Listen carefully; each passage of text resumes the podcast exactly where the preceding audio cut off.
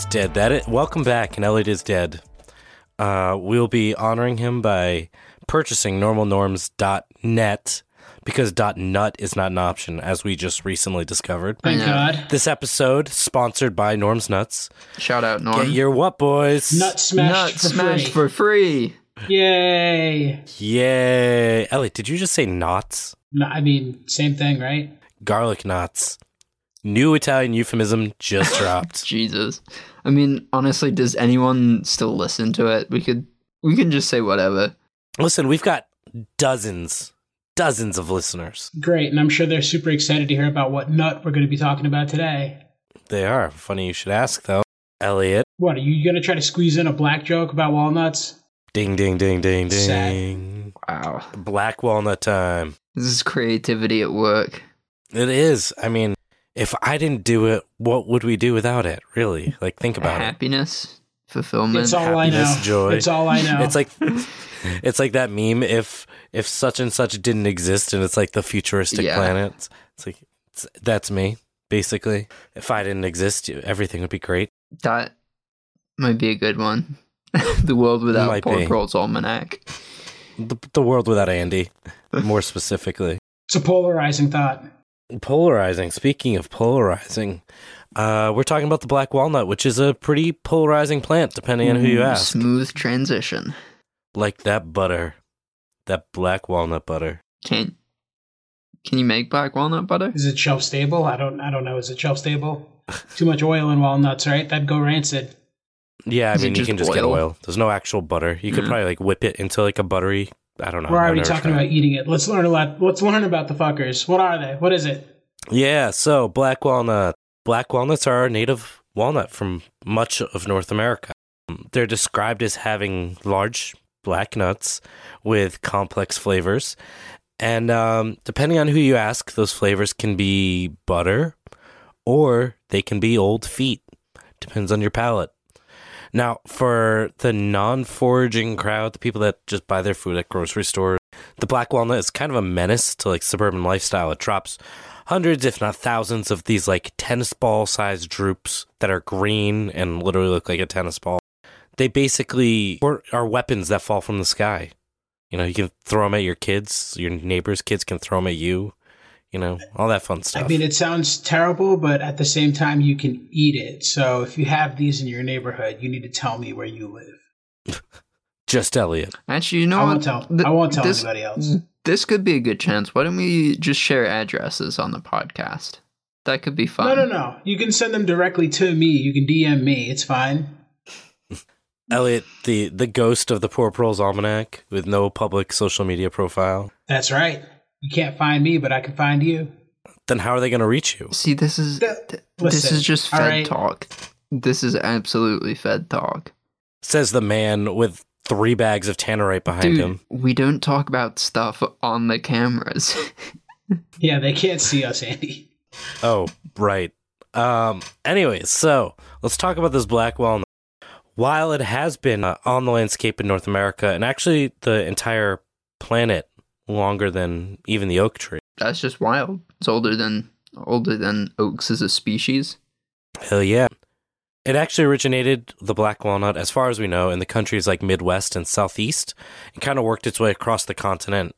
Now, when we think of it, while we, I think, contemporarily think of it as um, having been a coastal tree, because it tends to live in riparian zones, uh, it's actually had very little documentation of being uh, on the coast until relatively recently, and uh, extremely recently, if we're talking about like where some of us live, the Northeast. All right, so Andy, you're gonna have to like define for our listeners what relatively recently is, because that could be like when you're talking about shit, that could be like the last ten thousand years.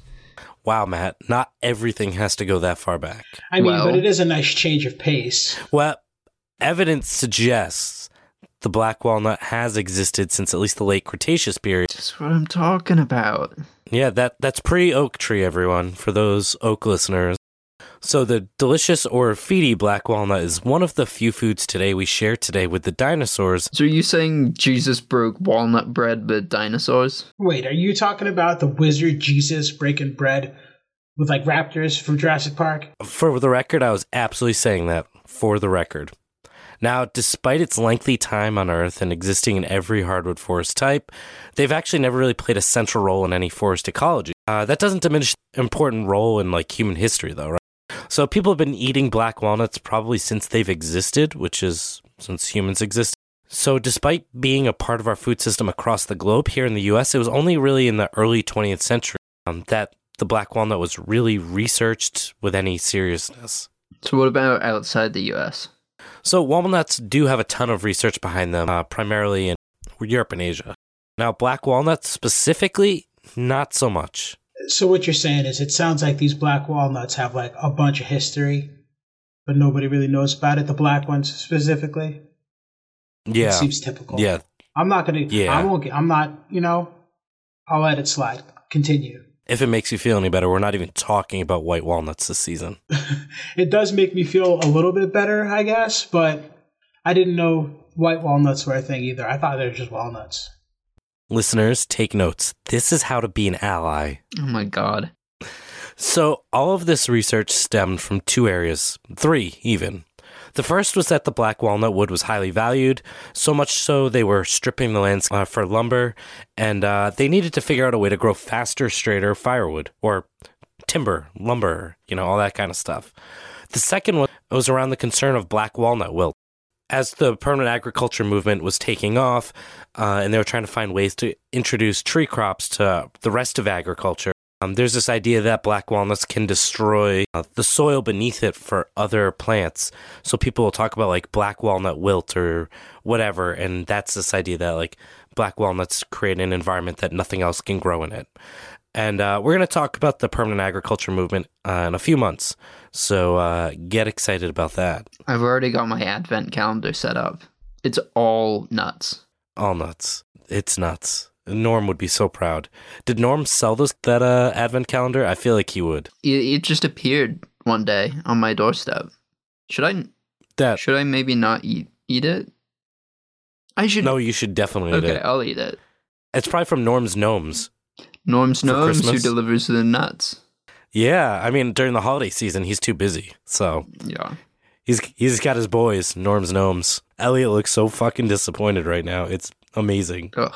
No, you know who's actually delivering these nuts is the fucking squirrels that live in my walls. I mean, I didn't say Norm's Gnomes were human. Yeah. True. We don't know. It would just be like Norm to uh, train a, a herd of squirrels and or raccoons Mm-hmm. to deliver advent calendars. I'm trying to get over the fact that you said permanent agriculture movement twice, and you just refused to say permaculture. No, it's not the same thing. What? It's not at all. Yeah, no, I'm serious. We're going to talk about it. This is from the early 20th century. Permaculture did not exist for another 50 years. But permanent agriculture has been around since it's been around. And this is the sound of me shaking my hand vigorously in a particular direction. Are you getting ready to throw some dice? Maybe. Let's let's get back to black walnuts though. All right. So a while ago, I think it was episode 99, we talked about foraging and the history of foraging and how it kind of got systematically criminalized. Um, that's really important understanding a lot of these tree crops and how they've evolved in terms of like our diets. Historically, black walnuts have been considered like a pest in farm fields. They tend to sprout up really quickly in uh, deep, fertile soil, so your typical farmlands, right? Basically, wherever you would see black walnuts is places where you didn't want tree crops. You wanted your annuals. So they were considered a weed, basically. Despite it being a weed in that space, that didn't mean farmers weren't, in some ways, casually selectively breeding black walnuts prior. In the 1800s, many farmers were selectively choosing to keep the largest black walnuts that they could find, specifically the ones with the biggest shells, uh, when they were thinning their forests or their pasture edges uh, or any of those types of things. So they were keeping the ones that were the best. Now, despite this, little work was actually being done to replenish those trees that were lost to clearing uh, or to keep some genetic diversity going.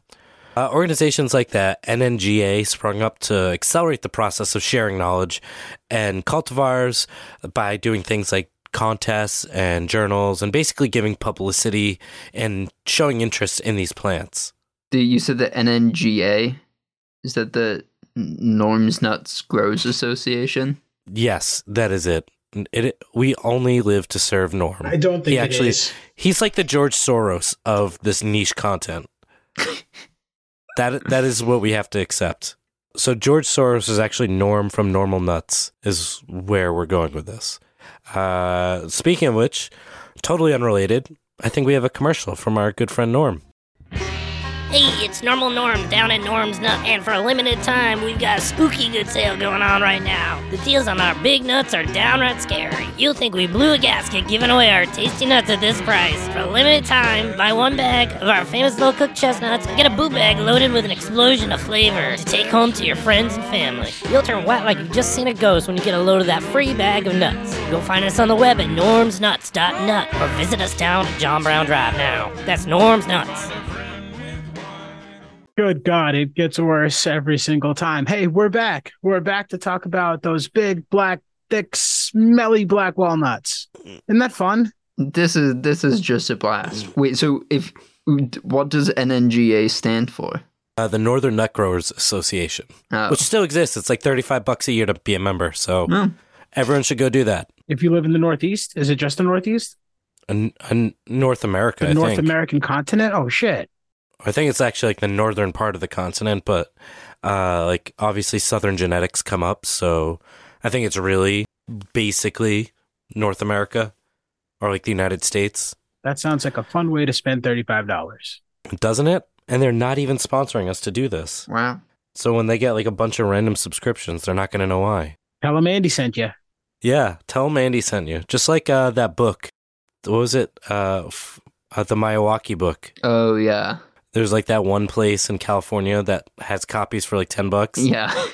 Yeah, we we we shut those people down. As I was saying before, uh, a lot of breeding work was being done, even if it was very slowly and only recently by institutions and farmers.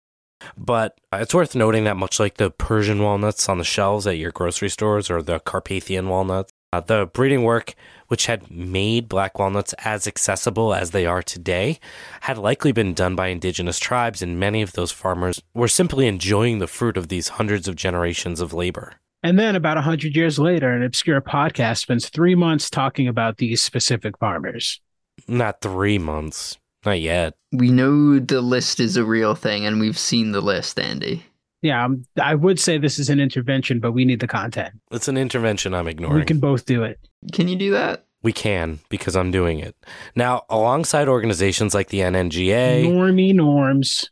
yeah, Normie Boy, uh, the TVA, for example, the Tennessee Valley Authority, uh, spent many years from the 30s through the 60s, or through about 1960, not really into the 60s. Uh, they were identifying trees and cultivars that were well adapted to the valley under the, the eyes of the slightly racist Arthur E. Morgan and less racist or not racist at all, I'm not 100% sure, John W. Hershey. Of course, we can't talk about Hershey without talking about J. Russell Smith, who, while not actually working for the government, had become such a powerful voice in the agricultural sector, was kind of like an unofficial leader of the TVA's work around these plants. So you said his name was J. Edgar Hoover, but of plants? Yes. You know, the way he could move plants around the country, you could call him J. Bredger Uber because he oh was my God, it was like three horrible puns in breeding one. them, No, I got breeding it. them, and and moving them. You know, Get it? there Bredger there are times Uber. where I'm proud of the things that are done on this podcast. I think this podcast has had a lot of, you know, interesting conversations, shares a lot of good information. This is not one of those times that I'm proud of what we're putting on the air. Same. So I'll just let that sit. So I'm glad you're here, Matt. And now it's two against one, Andy. Do better. Do, wow, what are you, an internet troll? Do better. Anyway, oh man. as the 1960s rolled Wow, in, Jesus. All right. Just gonna keep going. Yeah, I'm going to roll right through it, power through. Efforts at this time started to shift from identification of existing black walnuts and instead centered on the breeding for improved genetics. Shortages had become apparent in the walnut timber industry. The focus was placed on breeding faster, straighter black walnuts. But the reality was, was that our understanding of walnut genetics was still like pretty bad. And this basically inhibited a lot of these breeding projects. So, like stands of trees for breeding would show significant variation in every trait. And, like, one consistency, for example, was uh, southern walnuts would grow taller and wider faster. Plant plasticity was, I guess, poorly understood at best at this time. Yeah, we, we can ask Arna. Or the better ask Jeeves. There's no way you remember Ask Jeeves. No, I don't. But I know you millennials love him. It's like talking to a boomer about Led Zeppelin. The eyes light up and they're not on the verge of death for five seconds. Well, that that that hurts.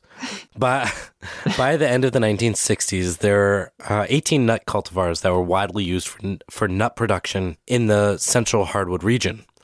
Researchers were working to find a way to produce straighter trees, thinner shelled nuts, and trees that showed stronger uh, resistance to a fungus from Iran that spread across the globe, causing leaf loss and fruit damage. Now, this wasn't all like in one like expected in each tree, right? So they're having different projects for each of these different areas. Uh, so out of that, six were for nut producing and so on and so forth. Newer breeders uh, that focused on nut production, which I'm guessing is what our audience is more interested in. The biggest one right now is the Missouri Center for Agroforestry. And uh, what they did is they looked at their Persian walnut breeding project to highlight the goals and methods of a black walnut breeding program. Now, in Persian walnuts, wide spreading tree crowns have proven to be most productive, so that's been a focus.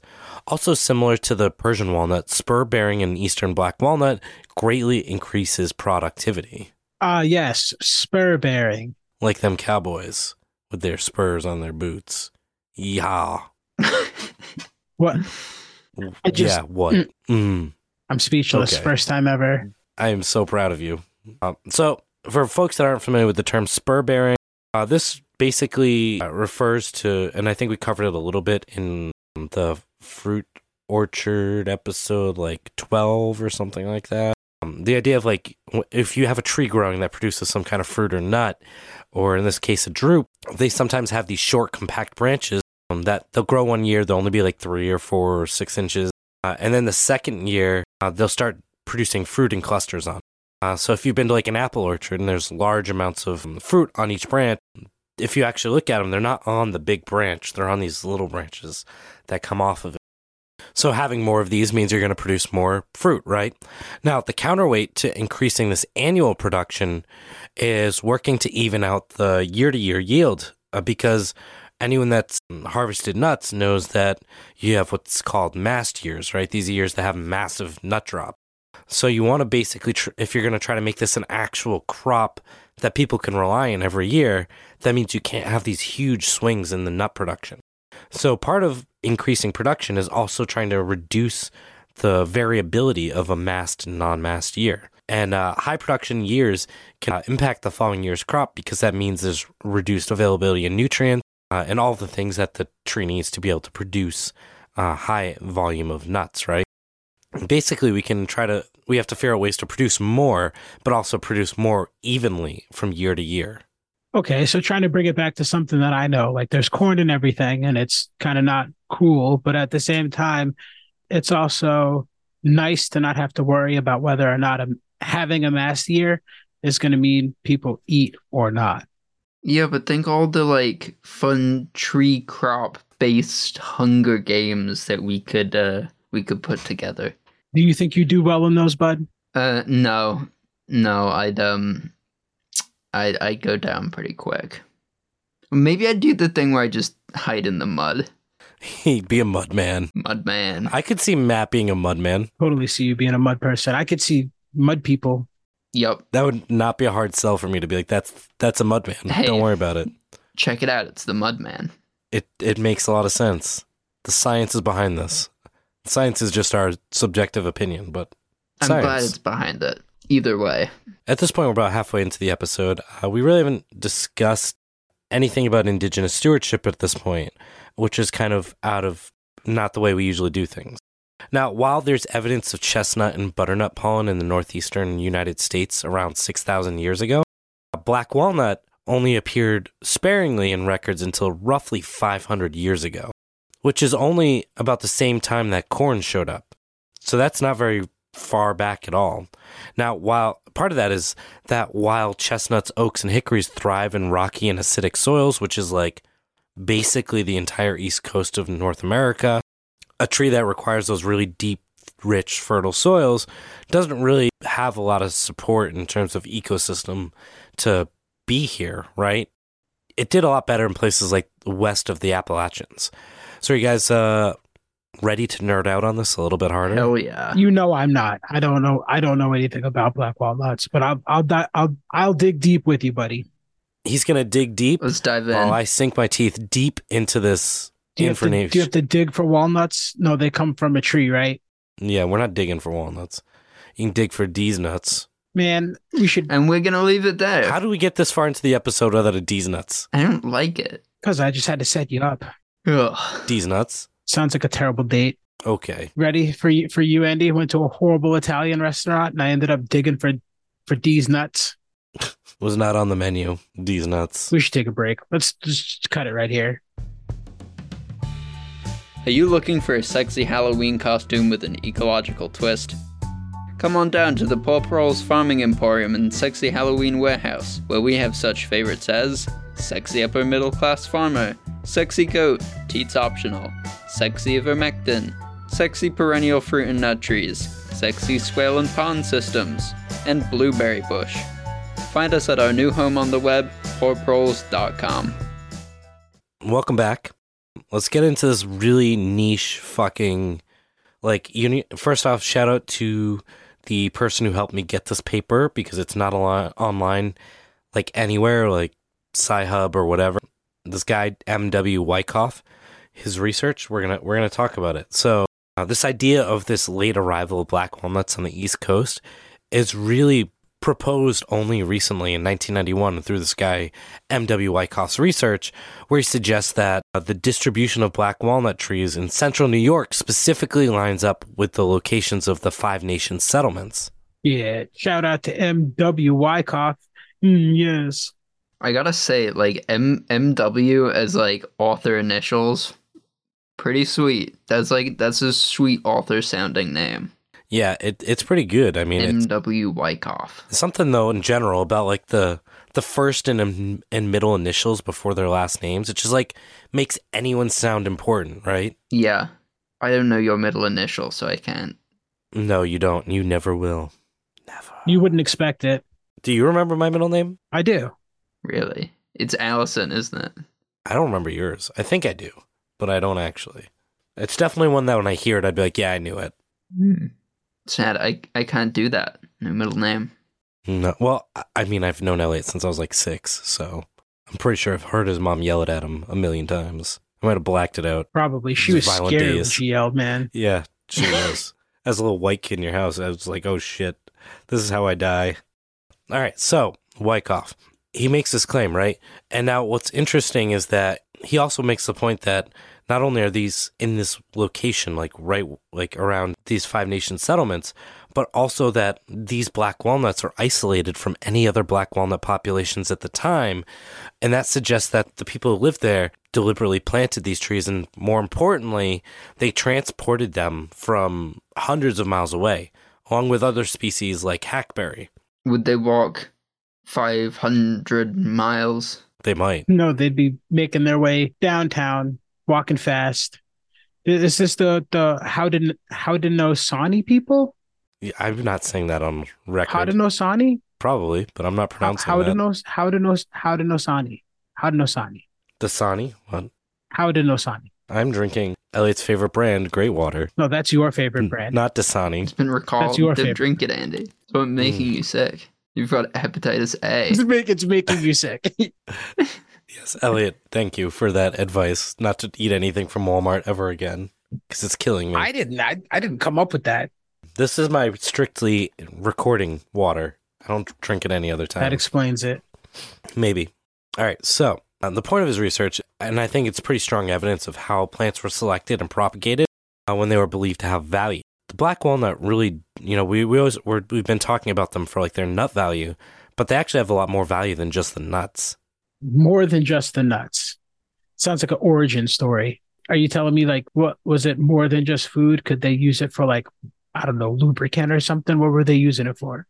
If Norm found a way to lubricate with his black walnuts, With his nut oil? with his nut oil, it's the Norm or the Norm origin story, Jesus. the Norigin story. I swear, you got to give it up, man. You can't just. You're not going to make up. You're not going to invent any new words. It's not going to happen. All, There's no way the word Norwegian all, All the compound words that will ever exist exist now, unless you're German. That's a weird addendum to In throw like on there. 300 years, this podcast is gonna come up as like the origin for these regular, these like everyday words we say. Oh hell yeah, I hope so. Like this weird podcast that no one listened to, but certain words got like stuck in people's brains like a fucking tumor. Like yeah, That's what it take is. You're welcome. I got you. All right, And that word is Norwegian. back to the research. Norwegian. I can't. So, to Elliot's point, there were a lot of different uses. So, you have the bark of the black walnut, and that was used by a number of different Native American communities. Uh, it was used in tea uh, as a disease remedy agent. Uh, it was chewed or applied for toothaches and snake bites and headaches. It was used for making dyes, like a dark brown or a black dye. Uh, the leaves could be pulverized for the treatment of ringworm.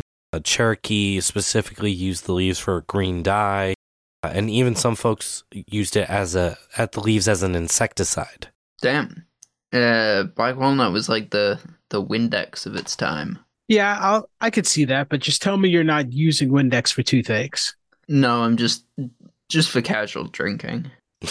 Fair enough. As long as you're not drinking it with bleach, you're fine. You can't mix the ammonia and bleach, And you know, I've always said that. I've always said that. right? Now, the nuts were also eaten as nuts, but they're also ground and added to pemmican, soups, and baked goods. Black walnuts are super oily. Oftentimes, that was used to flavor drinks, uh, especially in the Southwest, where it was mixed with agave pulp. When the black walnut was discovered by colonists, they brought it back to Europe, even though they had the English and Persian walnuts. However, despite this, even by the 17th century, the French were developing really complex silvicultural systems around these trees. So they were making these managed forests with, that were designed around like a coppicing with standards model. And I, I still to this day cannot hear the word coppicing without thinking about mulberry leaves and how they're supposedly edible. And that was by design. Man, Andy's playing chess and we're playing checkers.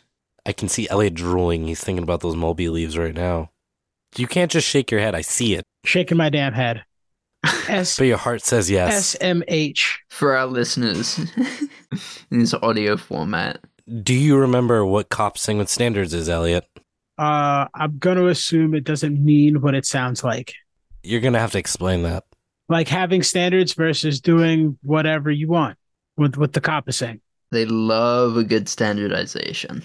This is how the West won, is that standardization. telling you. Anyways, but coppicing with standards means cutting a tree down to its roots, allowing uh, all those shoots to come back up, but keeping just one as the main trunk, while all the other shoots are cut on like a shorter cycle. So it gives you like the benefits of like a canopy tree, as well as having those young shoots that you can use for like a number of other things. Yeah, so the best of both worlds. You've got like a like mass producing and like timber producing tree in the middle and then all these like coppice stools around that you can use for other things that you're saying is like on a shorter rotation. Basically, yeah. The main reservation people have with black walnuts is around the chemical compound juglone. So, first off, what is juglone? So I feel like I know what this is. We've talked about this before, right? Have we? It's a I think so. You've mentioned it before. It's like a um byproduct. I don't know if it's a toxin of the tree, like if it's a waste or a byproduct, but it makes it so that nothing likes to grow around the juglone.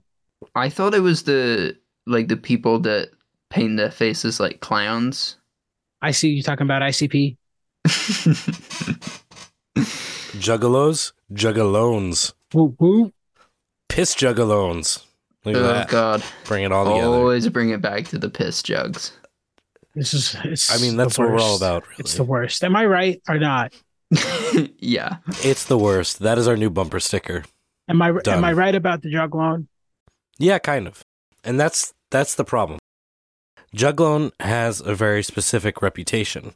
We're going to talk about that because it's much more complicated than uh, people think. I thought I was going to get more pushback on that from you, Elliot, but all right, let's do it. No, I'm ready to nerd out with you. I said that after the second All right. commercial break. All right, Let's do it. So, juglone is an organic compound with the molecular formula C10H6O3. Yeah, that doesn't mean anything to me either. It's like a fucked up sugar. Yeah, maybe. I don't know. I'm I didn't go to I never had chemistry in college, high school or college or biology. I took a little bit, but I remember a lot. I literally I shouldn't have graduated high school. Now, in 1921, MT Cook, great name, Another classic. another classic, uh, at the Virginia Agricultural Experiment Station, discovered that tomato plants near Black Walnut were adversely affected, showing wilted leaves. You know what? And this is coming from a double letter name, so it's it's like automatically trustworthy. Yep. And Andy's pseudonym that he's been trying out is CD's nuts. We're trying. We're trying, Elliot. No, no, we're not. Okay, fine. You just uh, outed Andy's pen name. He's been writing into a lot of newspapers as CD's nuts. That's how we. That's yeah, how, now they're gonna find that's out. That's how we joined the NNGA. Have some strongly worded letters to the New York Times about their font choice. Now they're gonna know. It's like that TikTok reel. Who's gonna know? Who's gonna know? They're never gonna know. Pathetic. They're gonna know. They're gonna know. This is not something that they just discovered in the 20s. There's this very long, long history of belief that walnuts in general were not good for crops or other species. This went back all the way to Pliny the Elder, who wrote in his Naturalis Historia, in quote, The shade of the walnut even caused headaches in man and injured anything planted in the vicinity, end quote. So, like, walnut has historically been this, like, textbook example of allelopathy. But the question is, is it valid? Yes. No. What do you guys think? Uh, based on your tone and your love of making things complicated, I'm going to say both. That's fair. A big break in the case against Black Walnut came in 1928 when Everett Davis of the Virginia Agricultural Experiment Station presented the results of a study describing a newly isolated chemical from black walnut.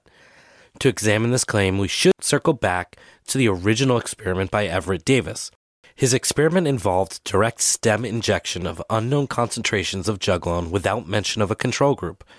All that remains today of this experiment is the published abstract of a presentation, nothing that could ever be recreated. Not that we necessarily need to, because many tests have been done since. The test that followed to confirm this discovery applied juglone at far higher concentrations than would ever be found in nature. In the field tests often relied on anecdotal evidence from crop failures at the edges of agricultural fields, where failure would otherwise still be more common. So it sounds like it does affect plants, but just not as bad or negatively as people thought. We're getting there. Oh, we're going to make sense of this whole thing, huh? You're going to try to make that happen? Oh, oh yeah, we're, we went down a rabbit hole on this one. On the opposite end of the spectrum, in a three year study, researchers assessed the same plants with exposure to black walnut and found no significant plant growth differences. And that was based on exposure to black walnut. While evidence has shown juglone to have negative effects, its impacts have not been consistently proven. For every test that has shown it inhibits growth, another test has been shown otherwise. Oh my god. The PTSD is back, boys. That's right. Sounds like It's he's good heading into biochar territory. Bad It's and good. good. It's bad. It's bad, but then it's good. It's it's good when it, it's bad. It's good when it's bad, but bad sometimes When it's might too be good. good. But then when it goes like really bad, it comes back around to like It's a a horseshoe sort of thing, but it's bad and good. Are we, did we get this right, Andy? It's music to my ears. You nailed it. And to this point, the fact that there's inconsistent results should highlight that there's something more to this walnut wilt caused by juglone than what's being tested, right?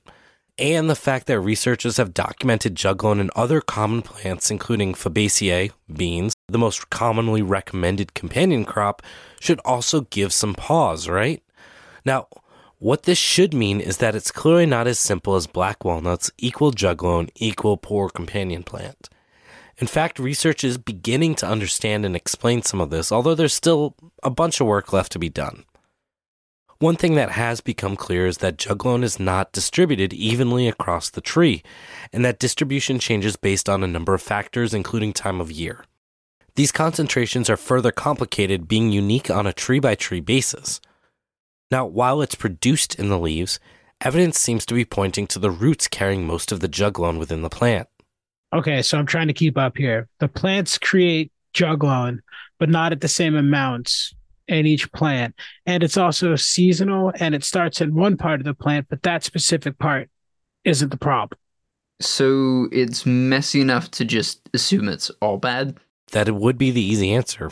Nice. I like easy. But only in the few last decades have researchers begun exploring this process in further detail. Ah, of course. Now, new studies are suggesting that there's a number of factors that dictate how much juglone is made available in the soil for other plants, including the soil composition itself, the microbial community, the time of year, soil organic matter, and even the clay content specifically within the soil. And while seasonal differences were measurable, they were not significant. And soils showed that they were often capable of breaking down small amounts of juglone before it ever reached another plant. Never let grow, Jack. Matt, I know you said the line, but somehow this is Andy's fault. Thank you. I, I appreciate the benefit of the doubt here. You're welcome. I guess. I don't know. So, the question of where the juglone is coming from is also an important one. Now, in the study where they made these discoveries about the soil types and so on, they also trialed using root barriers to assess the impact of roots and juglone concentration, which showed that the areas where the roots had been blocked had 80% lower amounts of juglone in the soil. Hmm, interesting. Further, the areas where the roots had been barricaded from expanding further showed significantly higher amounts of juglone than any other parts of the root system. Okay, so it's the roots mostly. But I don't even want to ask questions anymore because I know I'm going to change my mind about what I think about 10 times in the next 30 seconds. Yeah, that's probably a good So idea. is it the roots, not the roots?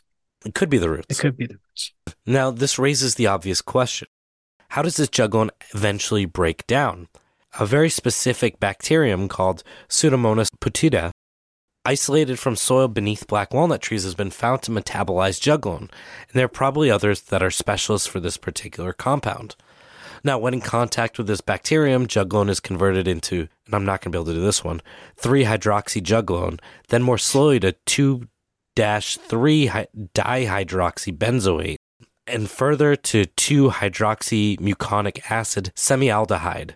Did I get that, Elliot? Yeah, you nailed it. I'm just trying to think if I've seen any of those in the drugs that I've taken before. I don't think I have. You know what? I, that that was impressive as hell. Let's let's just uh let's just appreciate that pronunciation for a second.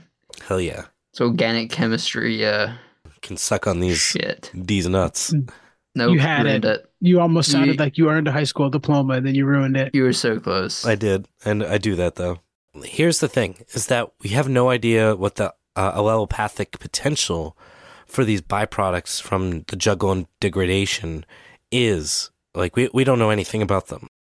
However, the evolutionary development of this bacterium to specialize would suggest that the juglone, in fact, is a consistent chemical around walnuts, and as we've covered other species. And the question is whether or not the chemical is metabolized quickly enough, and further, what are the impacts of those untested chemical compositions? Can we uh can we just chalk this up to uh one of life's little mysteries?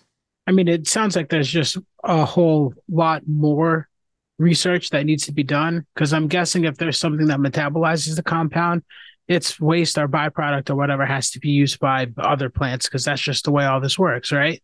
Yeah, basically. Uh, And we're just starting to like instead of just being like juglone bad, starting to say, all right, let's let's understand what its kind of role is in this ecosystem, right? And uh, there's one little thing worth talking about more on this subject. Uh, one little paper that kind of explains the inconsistencies of these testings comes from a really rather boringly titled research piece called, in quote, Bioassays for Allelopathy in Terrestrial Plants, end quote.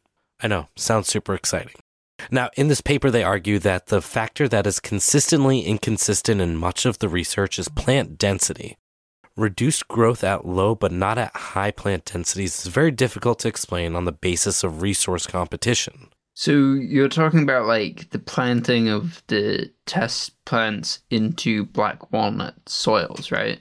Exactly. So, one implication of this experiment is that even when juglone is present in toxic amounts, toxicity may not be manifested if the target plant density is high enough. In other words, by planting densely, The test subjects, tomato plants, whatever it might be, are able to redistribute the amount of juglone, reducing the juglone in soil per plant. Now, while the evidence of this is slim, it does help close some of those conflicting pieces of research. But they basically spread out the juglone and sort of share the pain of having to deal with it, but because it's spread out over uh, mini plants, it looks like it has no effect. Yeah, that that's what they believe at least. Uh, now, while test- Dilution is the solution to. Her- herd immunity type shit, but with plants. yeah, yeah. yeah, they they're spreading it about, spreading it about. Like if everyone has it, then none of us have it too badly. And the reality is that while testing has been applied around juglone and plant toxicity, it's actually much more limited than you might think. Elliot doesn't believe me. Mm-mm. Nope. Still shaking my He's looking head. at me. My head's starting to hurt. Been shaking it for a while.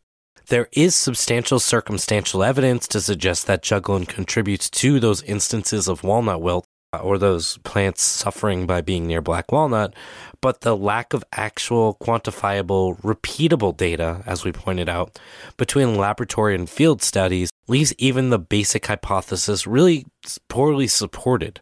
That's not to say I don't believe that juglone is an issue, but rather there's a significant gap in data backed field evidence to account for the, uh, I guess you could call them the diversity of players in a, a forest versus, say, like a laboratory, right? So the takeaway to me is that juglone does negatively impact plants around them, but there are a lot of things you can probably do to reduce the risks of having black walnuts if you really want to. So if you love the taste of foot, listen up. Uh, you can do things like taking IMOs from mature black walnut sites where those bacterium are common to make sure you're planting densely around the black walnuts to uh, reduce how much that juglone is uh, isolated to each plant, just like we talked about.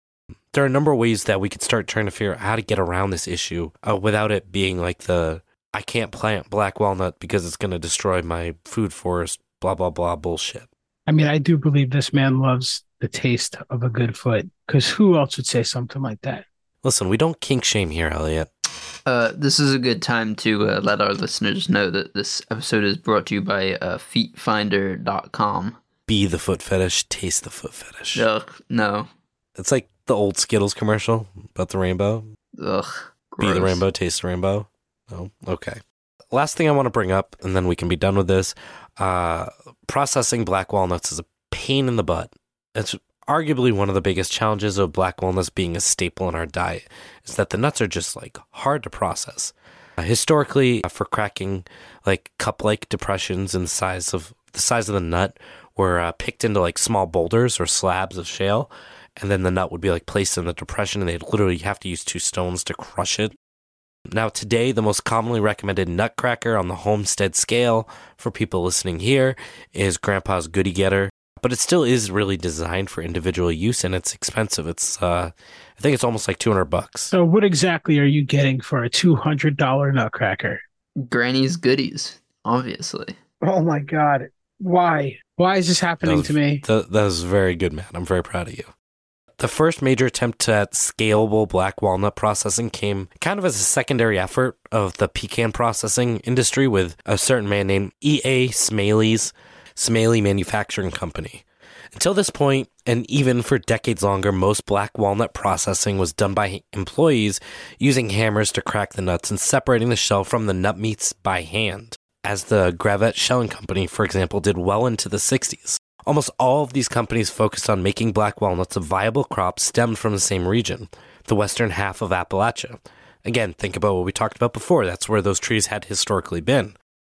Many companies came and went, all trying to crack the nut of making a viable black walnut industry. I, I love you, buddy, but I hate you at the same time. Good. I just wish you'd stop. Many lasted only a few years, offering new techniques, many of which were ineffective or not scalable. Gravette Shelling Company, the folks still using hammers to crack open nuts into the 60s, was later purchased by Hammons Products Company, which today is the largest producer of black walnuts. While they've refined the process of separating the nut meat from the shell, their equipment is proprietary but offers some insight into the potential for scaling up this type of processing. Sounds like uh, capitalist propaganda to me. I mean, it should, but it does point to the fact that we could do this. Like the technology is there. But what's actually even more important and interesting to me is their business model. Now, you would think a black walnut company would like grow black walnuts, but they don't. They own no trees, they produce zero walnuts. You're saying they have no nuts? No nuts. None of them have nuts there. Their model is based on individuals collecting the fallen nuts from their own trees or from public trees, bringing them to weigh stations where they're paid for the nuts by the pound. Oh, they have other people's nuts. Yeah, they have other people's nuts by the pound. They're pounding other people's nuts by the pound, is what we're saying. Yes, that's their business model. Does Norm does Norm know about this? I think Norm was their inspiration. Oh God. Norm's been had. Uh, yeah, he got he got capitalized real quick by uh, certain people that were about to get a fucking cease and desist letter.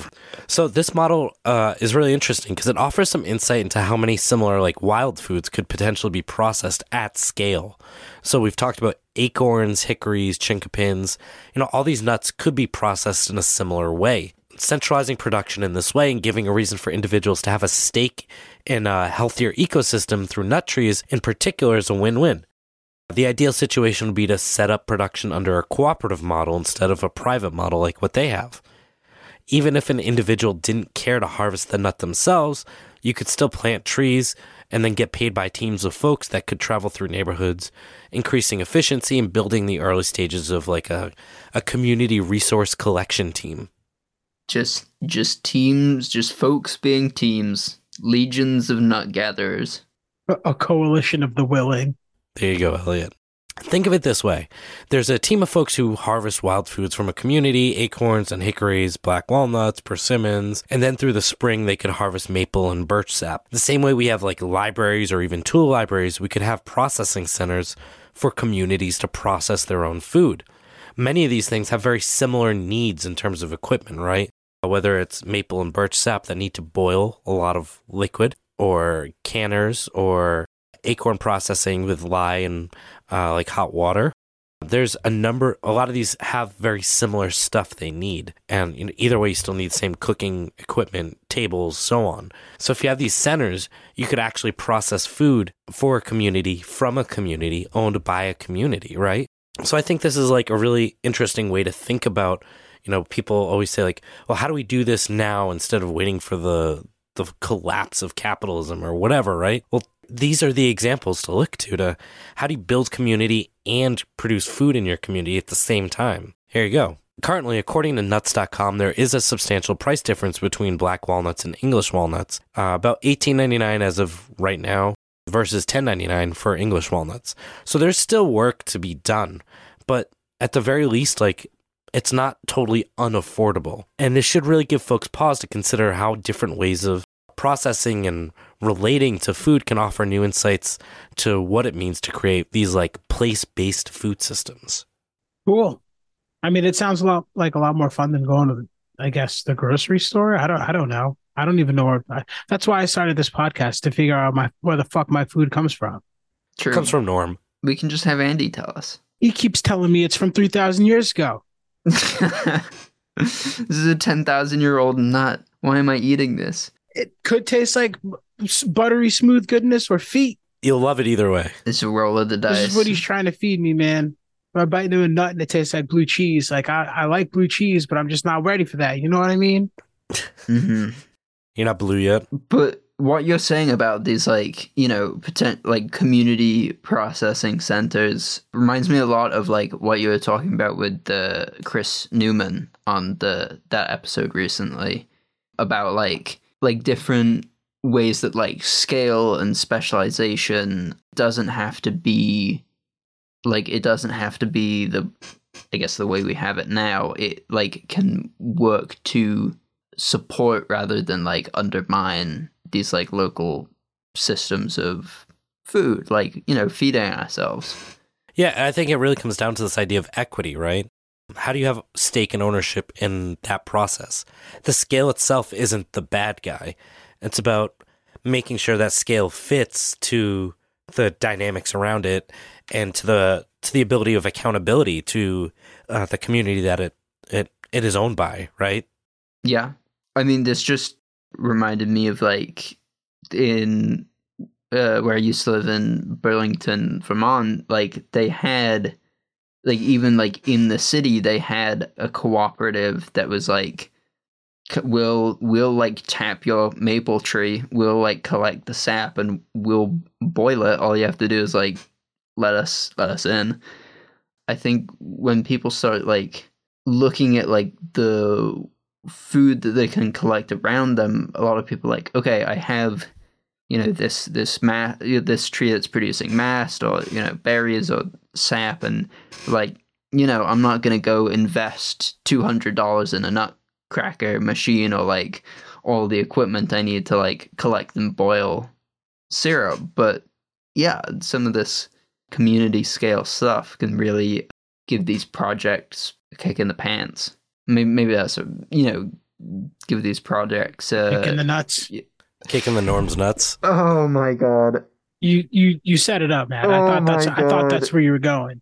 No, oh, that's I'm I'm done for tonight. That's it. It's over for me. You say that. No, but I, I think your point is that access I'm like to I can't I can't carry on this conversation. I'm sorry. It's awful. access to the equipment is so high that people won't engage with it. But if you have it through a community where there's no money, you know, I'm not going to go spend three hundred dollars on a I'll nut. sum it up with a fucking fortune cookie. Many hands make light work. That applies to an economic Amen. system. It applies to food. It applies to fucking everything. So just deal with that. Deal with that. Deal with them. Get these big black sweaty nuts. Listen, Elliot. it's hard to process. All right, Andy. It's hard to process these nuts, right? These nuts. Well, this has been fun, everyone. This has everyone. been We- atrocious. this- Has I'm it? Sorry, been a- everyone. Has it been fun? It's it's been a more unique episode. I will say that. We we got into Yeah. some some shit. Uh, should we give him a teaser for the next episode? Are we still talking about nuts? Uh, next week we have an interview. Uh, as of this moment, it has not been recorded, but um, I'm very excited about it. So once that it actually happens, I can say the name, but I don't want to. And anytime I've ever done that, we've had an issue and didn't get it recorded in time, so I'm not going to do that. Uh, Person's You're gonna podcast. have Dom like dub a different name over it. yes, it'll be like, and we're really excited about George's nuts. yeah. No. Um. So yeah, I'm real excited, but it's gonna tie into Black Walnuts, and uh, yeah, we got a we got a few more nut episodes before we get into the to the next series. So I'm I'm looking forward to it. Awesome. getting nutty with these two That's nutheads. fun. Well, thank you for listening to the Poor Proles' Almanac, and we hope you come back and nut with us again. Nut all over Elliot. Oh my god, We'll all you guys nut need together. to figure out some better jokes for these next episodes. It's No. I mean, they write themselves. I hate it here. Welcome to my life.